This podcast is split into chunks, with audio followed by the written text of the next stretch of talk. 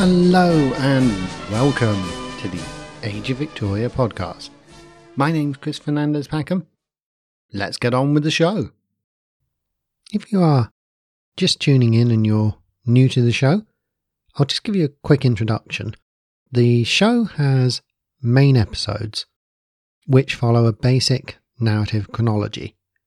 They start in 1815 with Napoleon and Waterloo, advancing through European and British politics, some world changing climate events, then on to the life of the young Victoria and politics as she was growing up. You can start with this episode today without getting too lost, but I recommend you at least go back to start with Victoria's birth in episode 17. The podcast also has mini-sodes. These cover interesting topics and don't stick to any particular period. You don't need to listen to them to follow the main narrative. If you do want to dip into one to get a feel for the podcast, I recommend Minisode 11, The History of Gin, or the Easter special of 2018, which covered the Matchstick Girls and Annie Besant. Both of those are long-time listener favourites. I want to say a big thank you for the latest listener reviews. Magpie Maggie May left a five star review. Mellow and informative. Great podcast. His mellow voice is soothing to listen to on the drive home. Very informative and in depth. Thank you. Vicky Alice, five star. Great podcast about the Victorians. I love history podcasts, and this is one of my favourites. It's brilliantly researched, and you can tell the host really knows his stuff. Thanks, Chris, for this amazing series. Thank you both. It's really kind of you, and I hope you enjoyed today's episode. This is our last politics episode, and in the last show, we talked a lot about Tory politics, and they have come up during the Peterloo episode and in other places. It is sometimes tempting to look at the history of politics as this lot were bad because they resisted reform, so the other side must be good because they wanted reform. That is a very simplistic way of looking at things. Reform isn't automatically a good thing. The Tories had driven through Catholic emancipation and believed passionately in the concept of the constitutional monarchy, plus were pushing for economic development. So don't think just because a chunk of Tories had done some nasty stuff from some points of view that the Whigs were automatically the good guys. The reality as always in political life, was far more complicated. The Whigs, subject of today's show, represented an important strand of the political character of the period. Broadly speaking, they had started out as parliamentarians and constitutional monarchists against the more absolutist Stuarts, so were less conservative than the Tories when it came to the crown. They had an insanely complicated history in the 17th and 18th centuries, often highly anti French, and hated free trade. The label of Whig was adopted by some Americans during the colonial war for independence. Honestly, a history of the Whigs would give me a headache, even if we were only talking about England. When you throw in America as well, it could be upgraded to a migraine. I would need a whole podcast to give you a good summary of them. And this is the age of Victoria, not a history of British and American politics, which would totally be an awesome podcast. And I'd be seriously tempted to do it once we finish the age of Victoria in, say, 15 to 20 years, possibly after I did the history of coffee and the other mystery topic I almost did instead of the Victorians. Speaking of the Victorians, by the 1830s, the Whigs had acquired one of the great historians in English history, and he added a layer of propaganda to Whig history that makes understanding them even harder. Whiggish history was a philosophy of history that said things were a march of progress towards greater liberty and constitutional government. The term is a later label, though, applied by historians looking back at Whig historians, and the 19th century historians who were Whigs would not have understood themselves in that way. By the 1820s and 1830s, the Whigs were a recognised political faction, but suffering from various crises of leadership. They were often anti army, viewing the army as a tool of royal tyranny. They had suffered badly from being associated with the French Revolution, fairly or not. This meant they sometimes lacked military support and patronage. Many leading Whigs were terrified that the military was the thin end of the wedge that could only lead to continental style absolute monarchism and despotism, seemingly personified by Castlereagh and Metternich. Remember them from the Congress of Vienna? A few Whigs, like Milton, wanted the abolition of a lot of taxes to starve the military of funds, sort of choking the snake. What they weren't was in favour of universal suffrage or radical changes to the franchise to allow the poor to vote or to give women access to the electoral system. Probably if you met the Whigs, you'd actually find it surprising that they were incredibly conservative by our modern standards and hard to nail down on our modern political spectrum. After all, Lord Melbourne was a Whig, but he hated to even hear about the poor. He criticised Dickens for writing about them, since that meant that he had to actually think about them. I know the Victoria TV series didn't really go into that, but then they portrayed Lord Melbourne as a Byronic hero, with the awesome Rufus Sewell as the lead. The reality was that Lord Melbourne was a pretty conservative aristocrat. He just happened to be a Whig. Some Whigs leaned more towards what we might call libertarianism, others towards Puritanism. They had support from a huge number of rich landowners, were still anti Catholic, but were also very pro Anglicanism. That means they were very pro the Church of England. Almost inevitably, this brought them into conflict with a lot of people in Scotland who had been through this kind of butting heads over reforming Scottish institutions before, during, and after the Civil War. Remember, reform isn't always good or welcome. It doesn't make you a good guy just because you've decided something needs to change. Okay, for example, when Scotland was joining England in the 1700s, the Tories argued in favour of retaining traditional Scottish laws, whilst the young Whig faction argued in favour of switching to the far harsher English criminal law. A lot of the arguing was highly technical and intensely focused on the legal professions, since a lot of political active Tories and Whigs in Scotland were lawyers. Scottish Whigs felt excluded from Tory dominated legal advancement and from the judiciary. Scottish Tories felt the Whigs were trying to anglicise Scotland.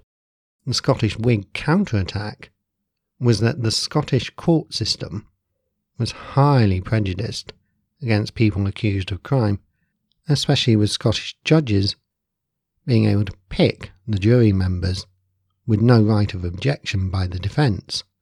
This was compounded by the problem that Scottish juries could convict on a bare majority rather than the unanimous decision, even in a case with the death penalty. Scottish civil cases lacked juries and were decided by panels of judges, which the Whigs argued was immoral and an affront to the English tradition of the right trial by jury. You might note, by the way, that in the modern English system, juries are not used in the vast majority of civil cases, so we would suffer a tongue lashing from the Whigs on both sides of the border. Many Scots were thoroughly sick of the perceived unfairness of the Scottish system and wholly supported reform. Other Scottish Tories fired counterblasts of their own. In 1829, philosopher David Hume was a Tory, and he launched a counterattack of incredible depth to remind people that Scottish laws were fundamental to the character and circumstances of Scotland. He pointed out that many features of Scottish criminal law were superior to the English. Yes, juries might be aligned to the judge's interests, but overall use of the death penalty applied to fewer cases and was carried out less often. Also, unlike in England, it was banned in cases where there was only one witness. Quick side note did you listen to the second anniversary special on the famous murderer, Charles Peace? Well, the murder that he had hung for had only one witness, so under the old Scottish system, he would have escaped the noose. Hume also pointed out that in the Scottish system, the accused was given the case against them in advance, unlike in England, where they didn't know what was coming beyond the charge itself. Also, in Scottish criminal cases, the accused had counsel provided, no matter how poor they were, unlike in England, which only gave automatic legal counsel in treason cases. So there you have a famous philosopher making some really good points against the switch from Scottish to English criminal law. It was a complex issue and hints at the difficulties in the struggle for a national British identity that would carry on throughout the Victorian era. I've read a really fascinating research paper on this, and you are lucky I'm not now spinning off into a six part series on all of this. I'm telling you about it, firstly, because it leads to the Great Reform Bill of 1832, which was a huge deal, but secondly, so you can start seeing the politics and political factions of the past as being extremely complicated. In the same way, modern Tories differ from each other and from Labour, people in the past had lots of different views as people who shared the same political label. You can't just assume that things match our neat modern political descriptions of left or right wing, progressive or conservative. The politics were very different because the times were very different. A good example is Anne Lister. You know her as the clever, driven lesbian from the excellent Gentleman Jack TV series on the BBC. You know she's not interested in conforming to traditional gender roles, and she's determined to be her own woman, to succeed in business and living according to her own values, including being a lesbian a lot of modern people would instinctively assume this means she was left wing and the Whigs were pro reform, so therefore left wing, which meant she had to be a Whig. But that's not the reality at all.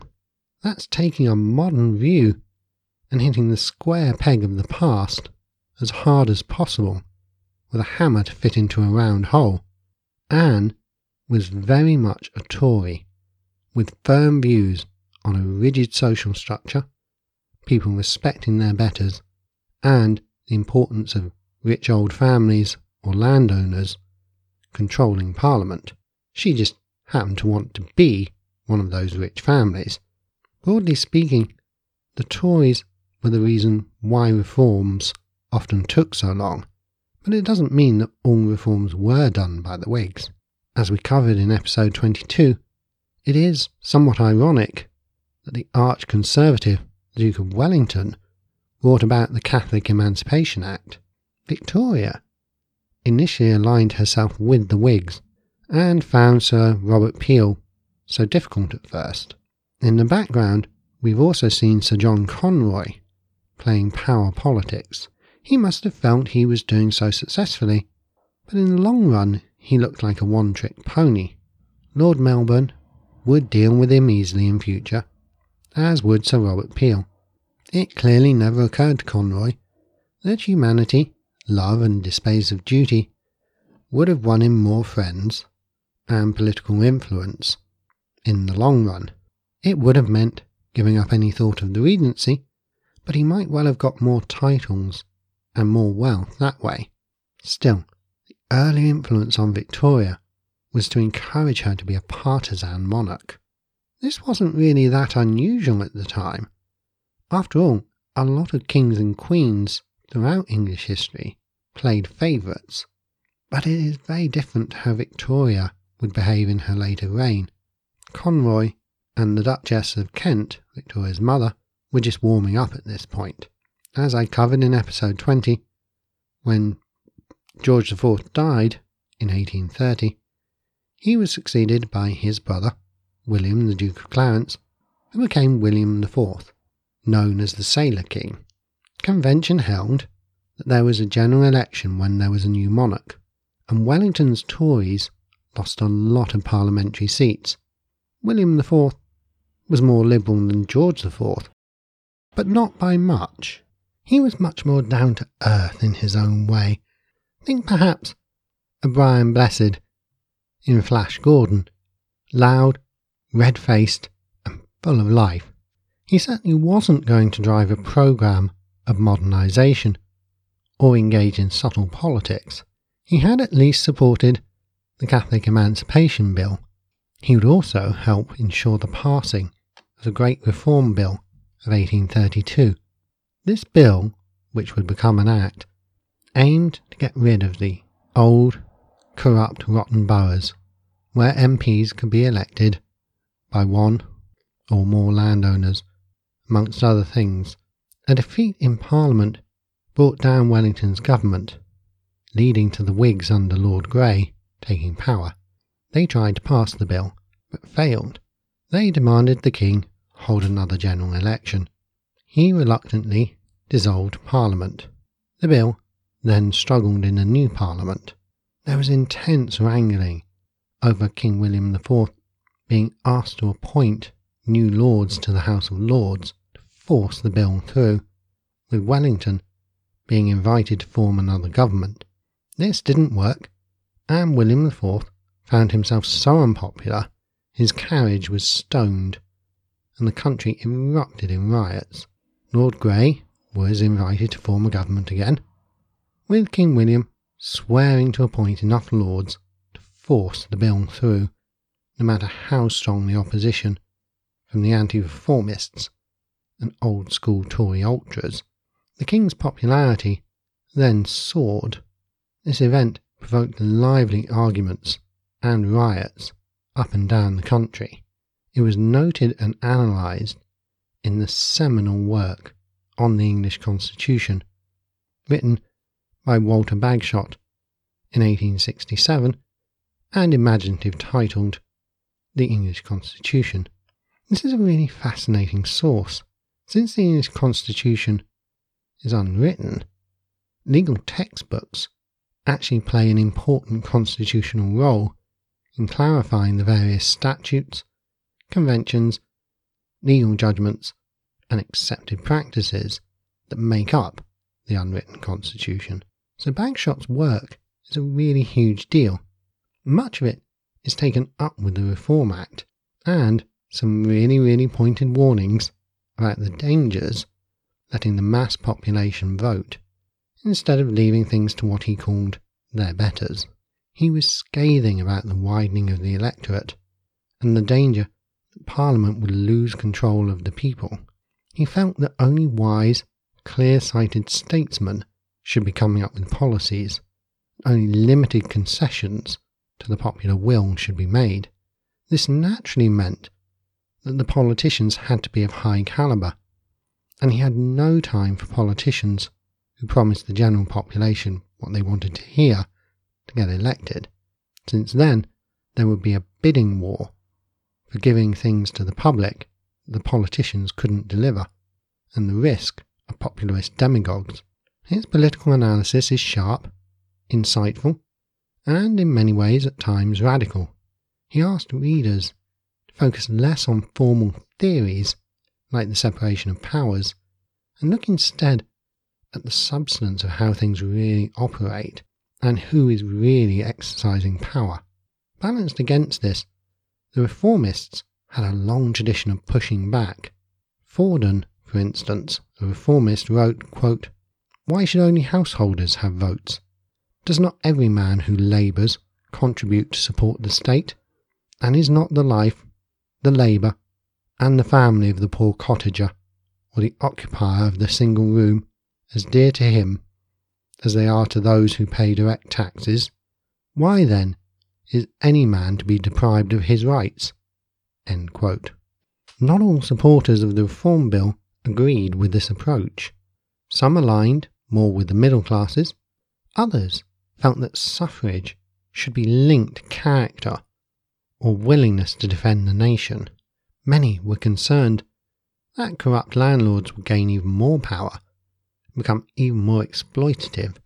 Arguments were messy and flew through the air.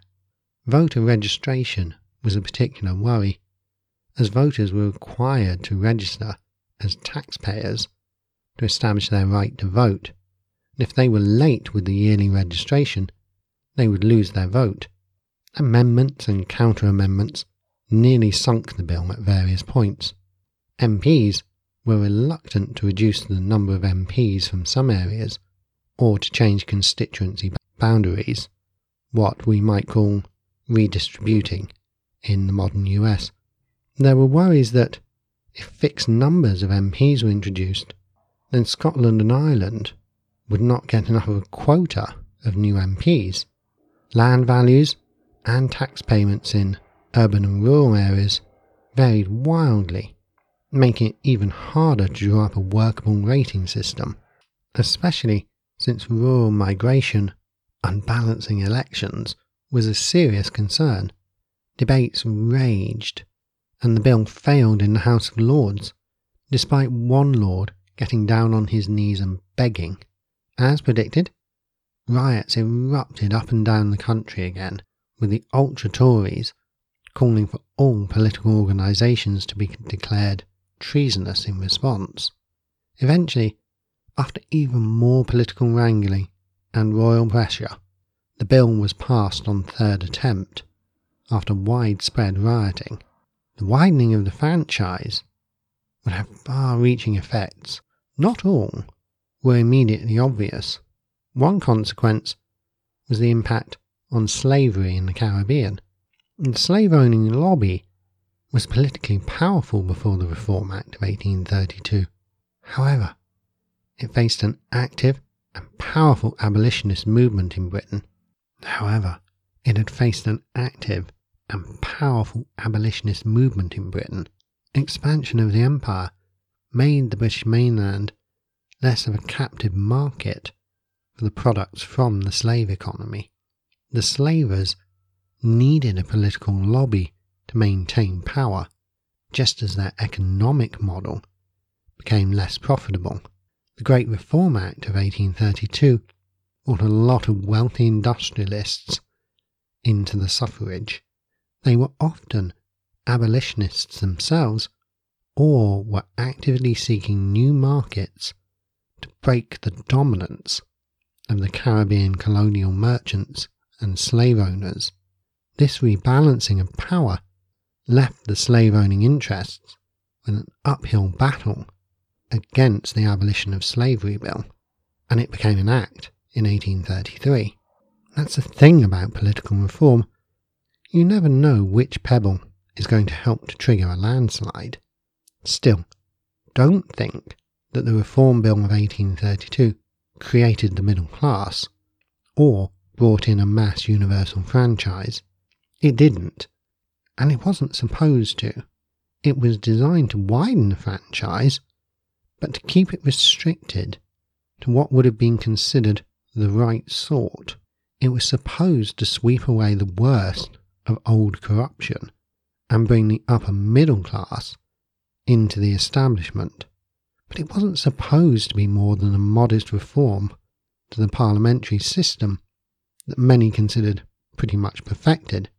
Idea of democracy as meaning universal suffrage and decisions by the majority certainly wasn't established. Even the founding fathers in the USA would have been horrified to extend the vote to everyone and to take major decisions by popular vote.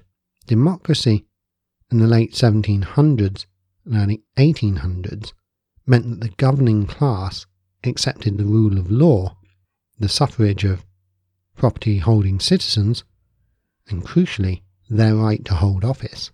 So try not to think of the movement to democracy as an inevitable struggle championed by people everywhere and opposed by an evil conservative elite. Instead, try and make the mental leap to see these reforms as part of an incremental process where the newly prosperous not only got a say in decisions, but were co opted into the existing order by being allowed to hold high office. William IV would not be a well remembered king, and he only reigned for about seven years. But he did at least force through the second set of necessary reforms the Reform Act of 1832 and the Catholic Emancipation Act were both highly divisive, and they were both forced through before Victoria became Queen.